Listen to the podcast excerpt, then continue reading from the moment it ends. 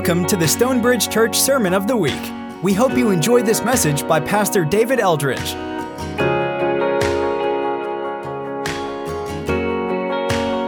We're still looking at this last week of Jesus' life. We're actually still on the Tuesday. We've been on Tuesday for a long time, but this is it. This is the last, last part of Tuesday. So Jesus is teaching in the temple courts. Large crowds are around him.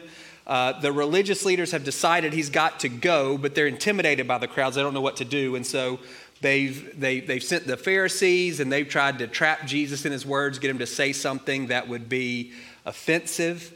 The Sadducees have approached Jesus and they've tried to undermine his credibility, pointing out some of the, the silliness they think of his beliefs. Last week we saw something that was unexpected, a scribe, an expert, a teacher in the law, approached Jesus with sincerity and asked a genuine question What's the greatest commandment? And Jesus responded with an equal degree of sincerity. Today, we'll see, uh, we're going to look at two stories about two unnamed women, and they each woman gives. Uh, we might call it extravagant. It's, it's just an expression of devotion, an expression of trust. And in both cases, the actions of those women are contrasted with some people who should know better. And so we're going to look at both of those stories, one on Tuesday, one from the Tuesday and then one from the next from the Wednesday. So first, let's uh, 12 starting in verse 38. Yep. As Jesus taught, he said this, watch out for the teachers of the law, so that's the scribes they like to walk around in flowing robes. They like to be greeted with respect in the marketplaces. They like to have the most important seats in the synagogues. And they like the places of honor at banquets. They devour widows' houses and for a show make lengthy prayers. These men will be punished most severely. Jesus sat down opposite the place where the offerings were put, and he watched the crowd putting their money into the temple treasury. Many rich people threw in large amounts, but a poor widow came and put in two very small copper coins worth only a few cents. Calling his disciples to him, Jesus said, Truly I tell you, this poor widow has put more into the treasury than all the others. They all gave out of their wealth, but she out of her poverty put in everything, all she had to live on. So Jesus Again, we saw last week an, an example of a good, a, good scribe, someone who is genuine in approaching Jesus. He was definitely an outlier. As a group, these guys did not like Jesus. They were opposed to him. And, and he contrasts them, their ostentatiousness, their, their uh, hypocrisy, with the act of this name, unnamed widow. So about the scribes, he says, listen, they're all, they're all show. They wear really long prayer shawls so they stand out uh, when they walk into the market, everybody stands up and gives them special greetings rabbi, teacher, master. In the synagogue, they sit on the front row, facing everyone, these seats of prominence. If they are invited to someone's house, they, they sit at the right or the left of the host. Again, positions of honor. When they pray, they're not interested in God hearing, it's all a pretense. They just they want other people to hear what they're saying. And then he points out this picture and he says, Some of the most vulnerable people in your community, the widows, they're actually preying upon them. We don't know exactly what they were doing. Scribes couldn't get paid for their work, and so it appears that maybe they were kind of worming their way into the wills of some that's a lot of w's they were work i don't know i don't know any other words they were getting they were uh, ingratiating themselves to these widows so they'd be included in their estate so that they'd be included in their wills they would be beneficiaries when they died. That's what they were doing. And then Jesus is he's in the court of the women. That's where there were these 13 boxes where people threw their offerings. And he sees this widow throw in these two really small copper coins. There's a picture behind me actually from Tim. These are Tim's uh, coins, so plug for Israel. Um, you can, uh, they're called lepta, that's plural, lepton, singular, smallest currency in circulation at the time. For us, two, two pennies. That's what it is. It's hardly anything. And this woman throws these two lepta, these two pennies, into the offering box. And Jesus calls all of his disciples to him. Teaching moment. Truly, I say to you, that means pay attention. What I'm about to say is really important. This woman, she put in more than anyone else. There have been rich people throwing in tons of money. She put in more than anyone else. And at first glance, that's a ridiculous statement. You could probably say nobody put in less than her. The only way to give less is if you gave one penny instead of two. So, very conceivably, on that day, nobody gave less than she did. And yet, Jesus says she gave more than these people that are throwing in hundreds or thousands or whatever of dollars into the offering bucket. And then he explains a little bit. Everybody else, they're giving out of their wealth, out of their excess. She, out of her poverty, put in everything, all she had to live on. She's giving out of what's essential to her, all, all that she's all that she has. We're going to circle back to that idea in a minute. Flip over to chapter 14. So this is on Wednesday. Now, the Passover and the festival of the unleavened bread were only two days away, and the chief priests and the teachers of the law were scheming to arrest Jesus secretly and kill him. But not during the festival, they said, or the people may riot. While, Jesus was in Bethany, reclining at the table in the home of Simon the leper, a woman came with an alabaster jar of very expensive perfume made of pure nard. She broke the jar and poured the perfume on Jesus' head. Some of those present, some of those present were saying indignantly to one another, Why this waste of perfume? It could have been sold for more than a year's wages and the money given to the poor. And they rebuked her harshly. Leave her alone, said Jesus. Why are you bothering her? She's done a beautiful thing to me. The poor you'll always have with you, and you can help them anytime you want, but you will not always have me. She did what she could. She poured perfume on my body beforehand to prepare for my burial. Truly, I tell you, wherever the gospel is preached throughout the world, what she's done will also be told in memory of her. Then Judas Iscariot, one of the twelve, went to the chief priests to betray Jesus to them. They were delighted to hear this and promised to give him money, so he watched for an opportunity to hand Jesus over. So then again, this is Wednesday of the last week of Jesus' life. It's one of those mark sandwiches. We're not going to talk about the outer ring today. We'll do that in a couple of weeks. We've got the, the chief priests and the scribes who are actively plotting to kill Jesus. And then the rest of that outer ring is, Jesus, is Judas choosing to betray Jesus. But the contrast is between this woman who anoints Jesus' head with oil, and, and both of those groups, both the chief priests and the, the scribes, and with the disciples who respond to her action very harshly. This same story is told in Matthew and in John. And in that and in John, we're told it's Mary. Mary, who's uh, the sister of Lazarus and the sister of Martha. So I'm going to call her Mary, but it is important in Mark that she's unnamed. I just don't want to have to keep calling her the unnamed woman. It's, it's Mary, but in Mark it is important that she's not named. The, the focus is not on her as a person, it's on what she's doing. It's this, this act. And again, it stands in this sharp contrast to the way the people who should know better are responding to Jesus. She expresses this deep level of devotion to him and the people, again, who should know better, the chief priests and the, the, the, the teachers of the law, and most importantly, his disciples. They, they miss it. So there's a, there's a banquet or a formal meal. Jesus is there. We know from the other gospels it's primarily with his disciples. At one of these formal meals, you would eat reclining. There's a picture behind me. It's a little weird for us to picture, but that's why it says he was reclining. They were eating around a table, laying down. Women were not allowed in the room unless they were serving.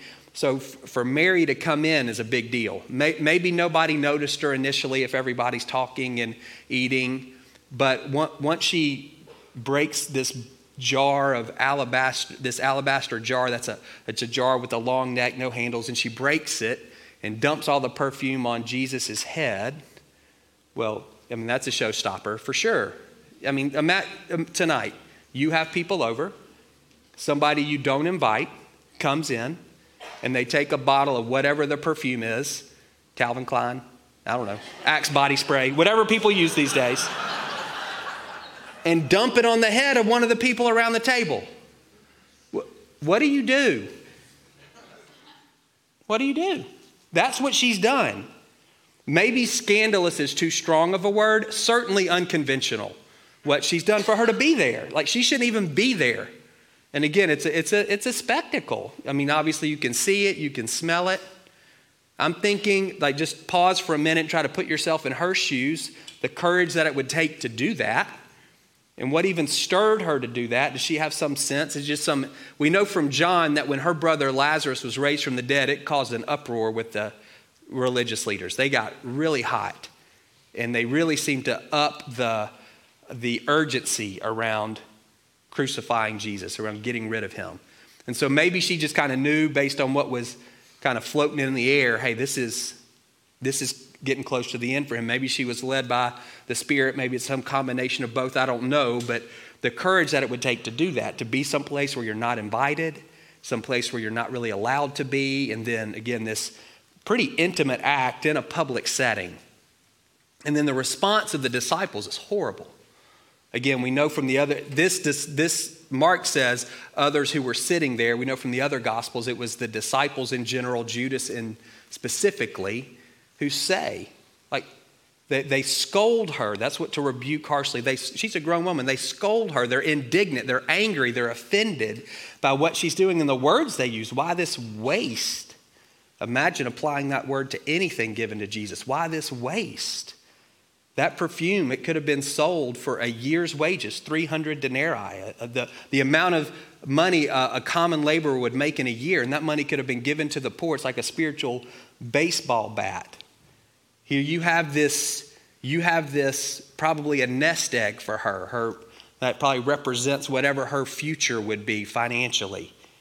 Probably given to her maybe by her dad or something, who knows. And and she breaks it open. She doesn't just pull the stopper off and, and dump a little bit on Jesus' head. She breaks the bottle, so it, it's all poured out on him. We just sang that song. All of the oil is poured out on Jesus' head. There's nothing left. This one act that she can engage in. And they say, you, you blew it. You did the wrong thing. You had this precious gift and you wasted it. It could have been better spent elsewhere.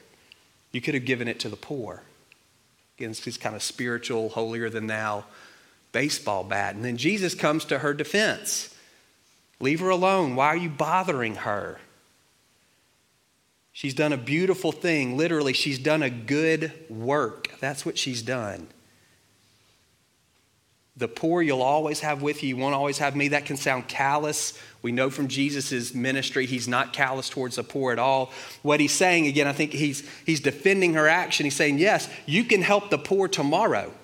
And you can help the poor on Friday, and you can help the poor on Sunday, and you can help the poor on Monday. This is a once in history, literally, a once in history deal.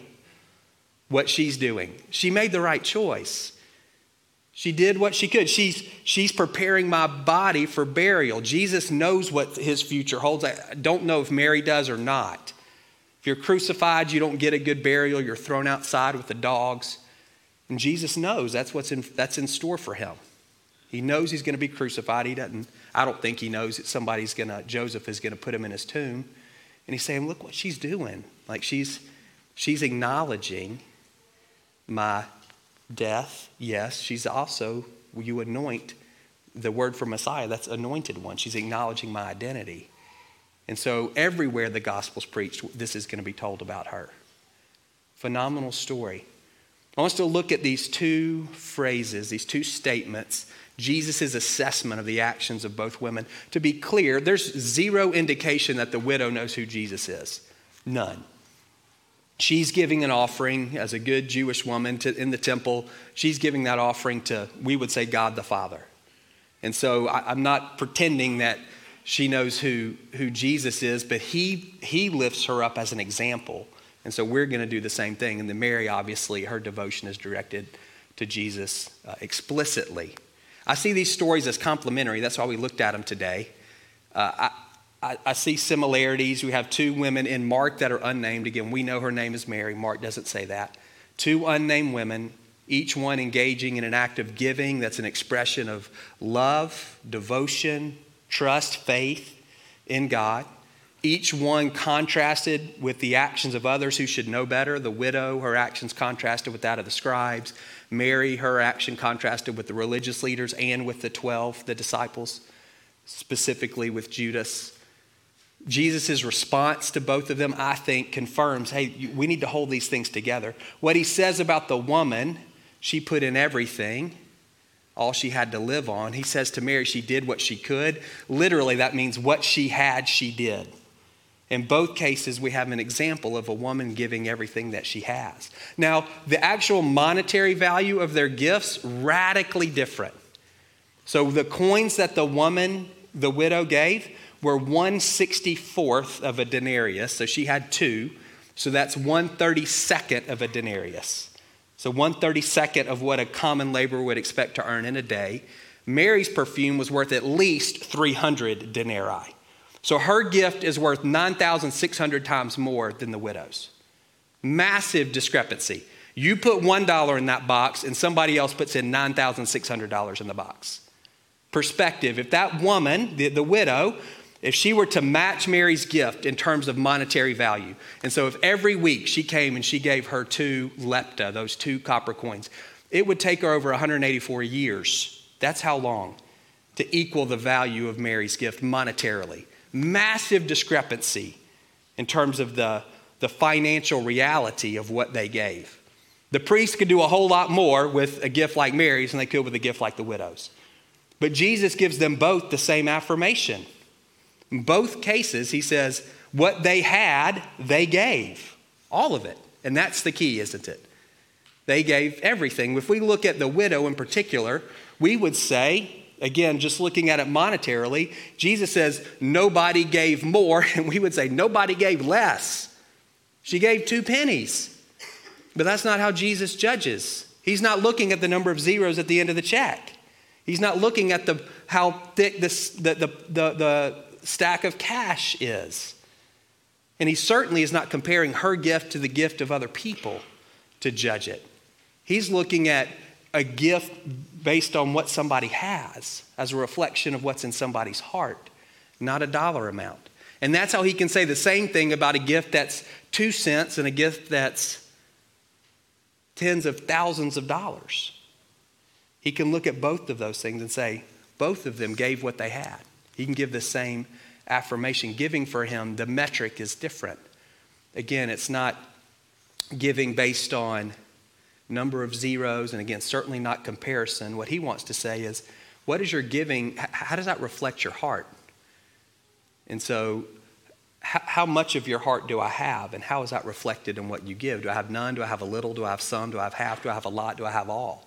So, in that sense, nobody could give more than the widow because she gave everything. What's more than everything? There's nothing that's more than everything. So he can say she gave more than everyone else because she gave everything. She gave it all. There's nothing more than all. Her all might have been really small, but it's her all. It's a different way of looking at giving. And he can say the same thing about Mary. She gave all too. It's worth a lot more in the world, but it's, it's everything. It's all. There, there's nothing more than that. It's a different metric around giving. 2 Corinthians 8:12 says, "If the willingness is there, a gift is acceptable based on what you have, not based on what you don't have." It's this idea again that when God is looking at what we give, he's not he's not looking at the, the, the number on the check. What he's looking at is what do you have? And what are you giving for? Are you just giving out of excess? That's what the rich were doing. Huge checks. But they were giving out of excess, out of the extra. She was giving out of what was essential for her, all she had to live on. Very different way of giving. And there's probably something there for us, a challenge there from both Mary and this widow. I want to dig into that just quickly as we wrap up. These women, to me, they're not just a picture of giving, they're actually held up, I think, as a model of what it means to follow Jesus. They're, they're a model of discipleship because both of them give everything. I think that's Jesus calls the disciples over and says, "Hey, I want y'all to I want you to see this. I want you to pay attention to what I'm about to tell you about Mary." He says, "This is going to be told everywhere." They're held up as examples for us of what it means to trust, of what it means to follow, what it means to believe, what it means to be Christians, what it means to be disciples of Jesus. I think from Mary, one of the things that we can take, she, she had something. She had a decent nest egg. I think for us, where we live, we've talked about this before, how great the temptation is for us to put our trust in what we have. And that's a temptation that I don't think goes away. I think it's a pretty constant temptation. Remember, that's something that comes at you from the outside.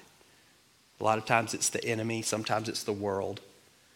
It, it's not necessarily anything within you. That's why I say I don't think it's going away. I think it's a, that's an easy bullet for the enemy to shoot at us. And in the place where we live, in a place of such affluence, money's in our face a lot. And what I think we think we can do with it It's, it's always out there everywhere we go. So it's a pretty constant temptation. Jesus says to us very clearly in Matthew 6, though, you can't serve God and money. You got to pick. You can't, you can't do both. to me, it's not an accident that he chose money. He didn't say you can't serve God and, and fill in the blank with the other things that we struggle with. God and mammon, God and money with a capital M. Money competes with God for priority in our life. It says, I will take care of you in a way that nothing else does. To me, the defense for that is to give.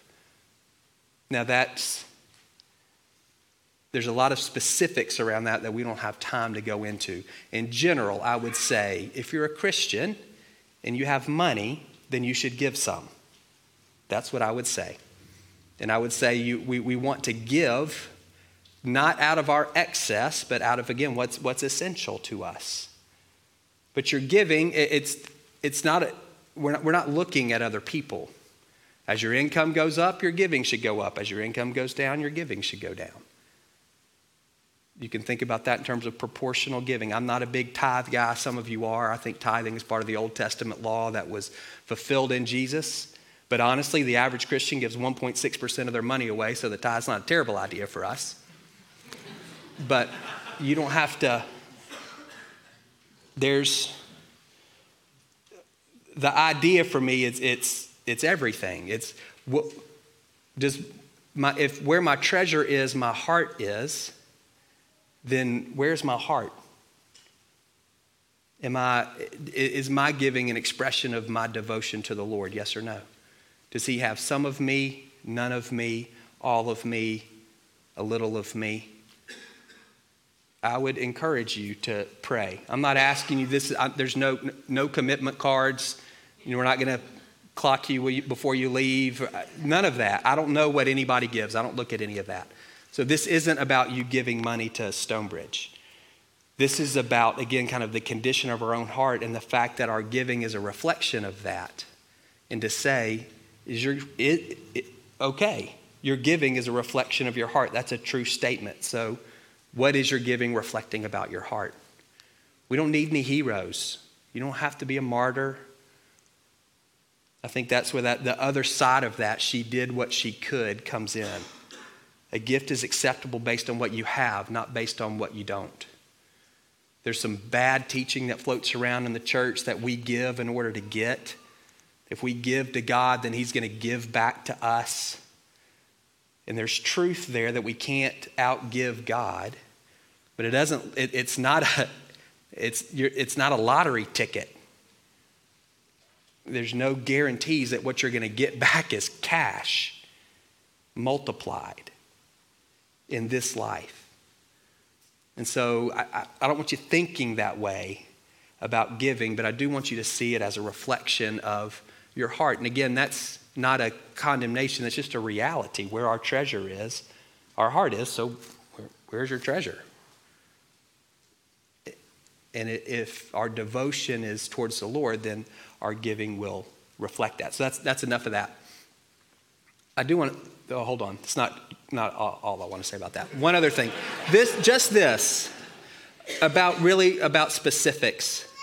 So we have, um, we have 19 ministry partners, local, domestic, and international. The Wheelers are one of those 19.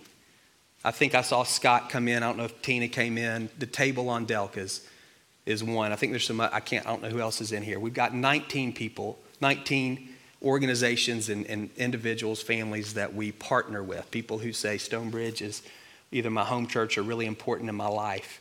I would encourage you to, to support one of those.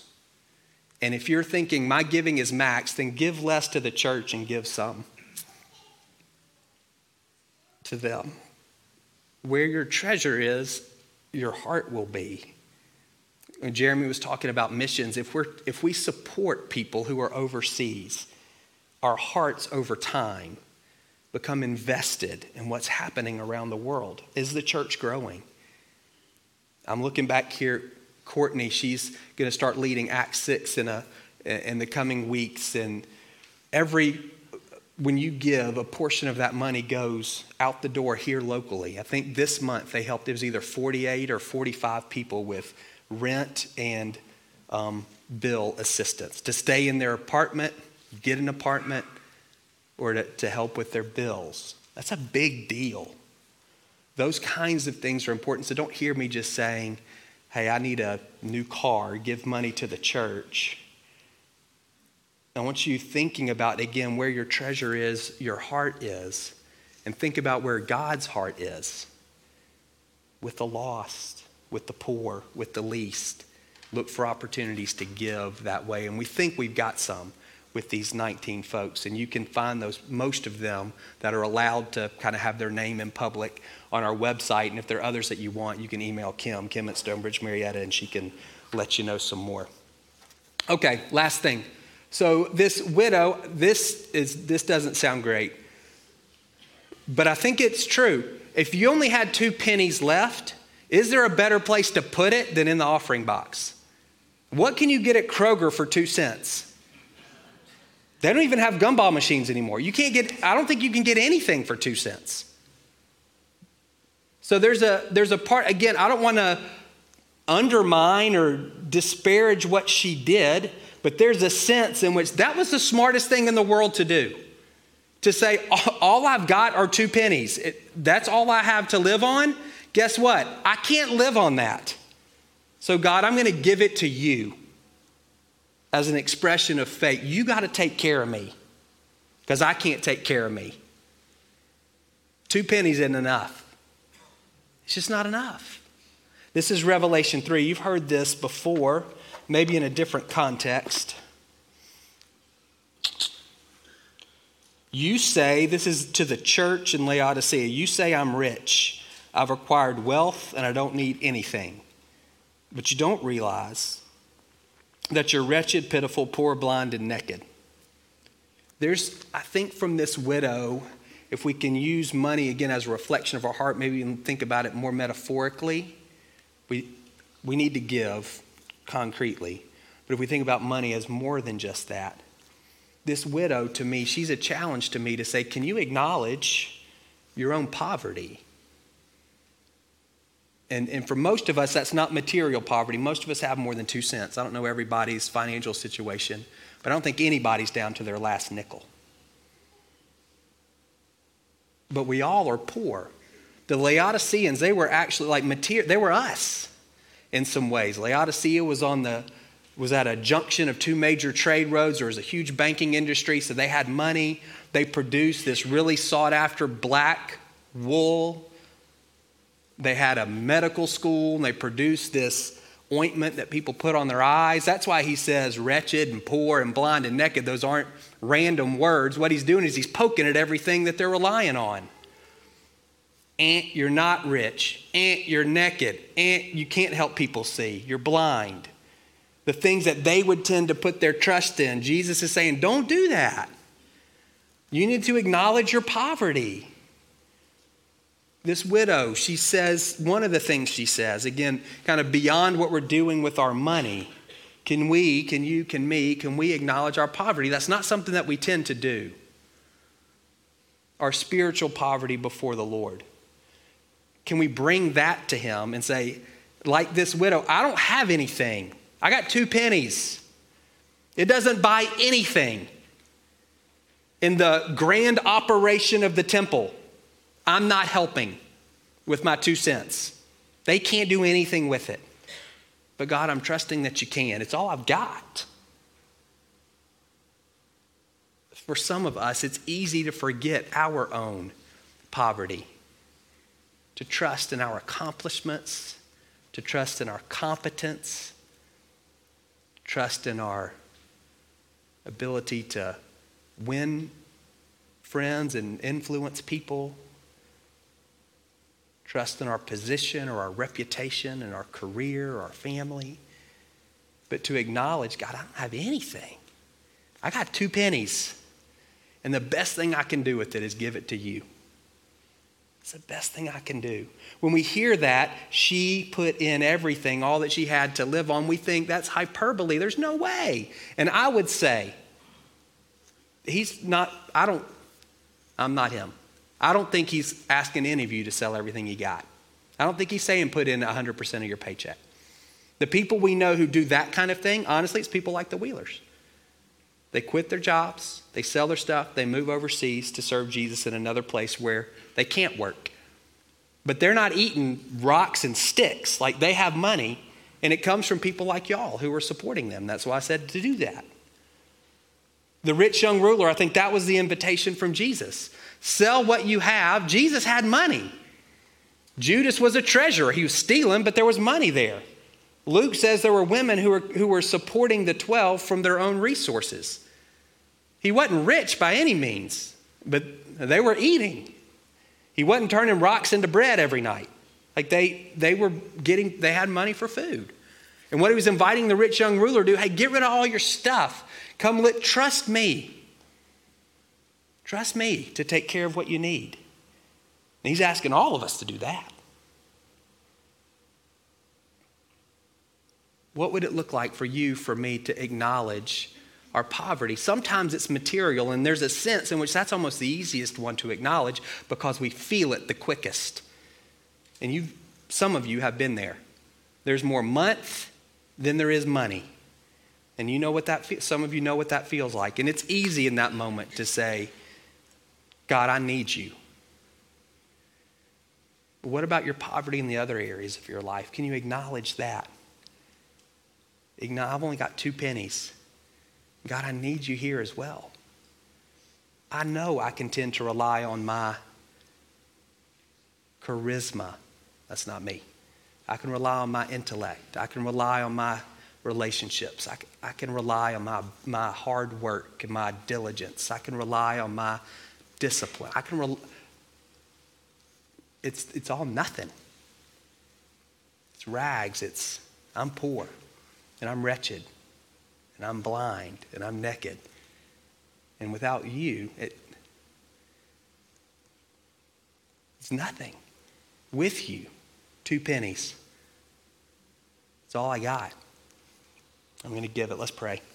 Ministry teams, you guys can come back. A couple of things I want you thinking about. Bo, you can come on up. So I said I don't know everybody's financial situation, and that's true. And some of you are struggling. And I want us to pray for you, and I don't want you to feel guilty about that.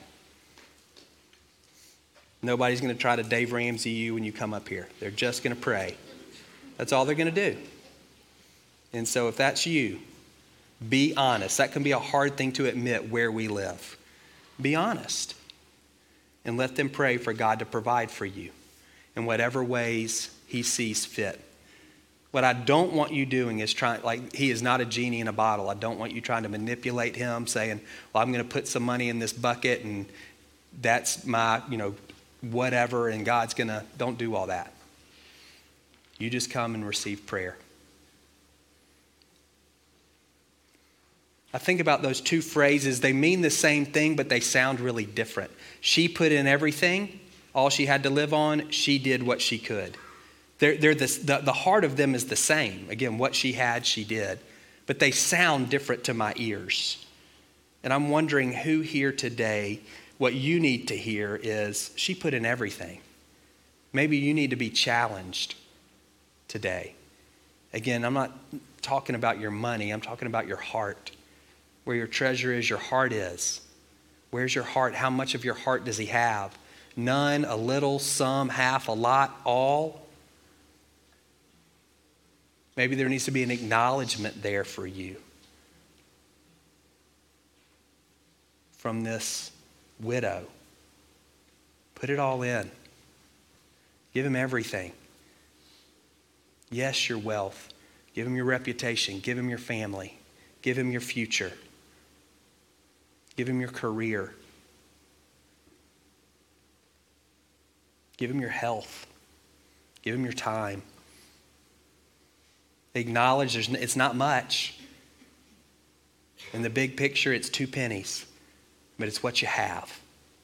So give it to him. For some of you, maybe what you need to hear today, she did what she could. Maybe that takes some of the pressure off of you. It's the same thing. What she had, she did. But some of you, you're doing more than you can. It's not helpful. You're probably doing it with the best of intentions, maybe not, but probably so. And maybe what you need to hear is again, just, it's acceptable based on what you have, not based on what you don't. If you don't have it, again, I'm not talking about money. If you don't have it, you can't give it. So maybe relax. Holy Spirit, would you help us? It's one of the major strongholds in our city is around money. We want to see mammon dethroned in our city, in our church, in our homes, in our hearts. We want to live in the freedom of generosity and simplicity and trust. We want to acknowledge that you've also made us stewards over what you've given to us. It's ultimately all yours. And show us what that looks like walked out really practically. We want to, we want to give everything, not just our money, all of ourselves. We want you to have all of us. We want to do what we can. So, God, would you help us? Would you come? Would you speak? Would you move? Would you encourage? God, I do want to pray, maybe um, not leaving anybody out, but praying particularly for those who are married in here where, where money has become an it's a source of disagreement and frustration in their marriage. I pray that this would not make that worse but would provoke a good, healthy conversation today and this week, and you would give grace there uh, for them to discern what you're saying and for them to be on the same page about what that looks like really practically in their finances. In Jesus' name, amen.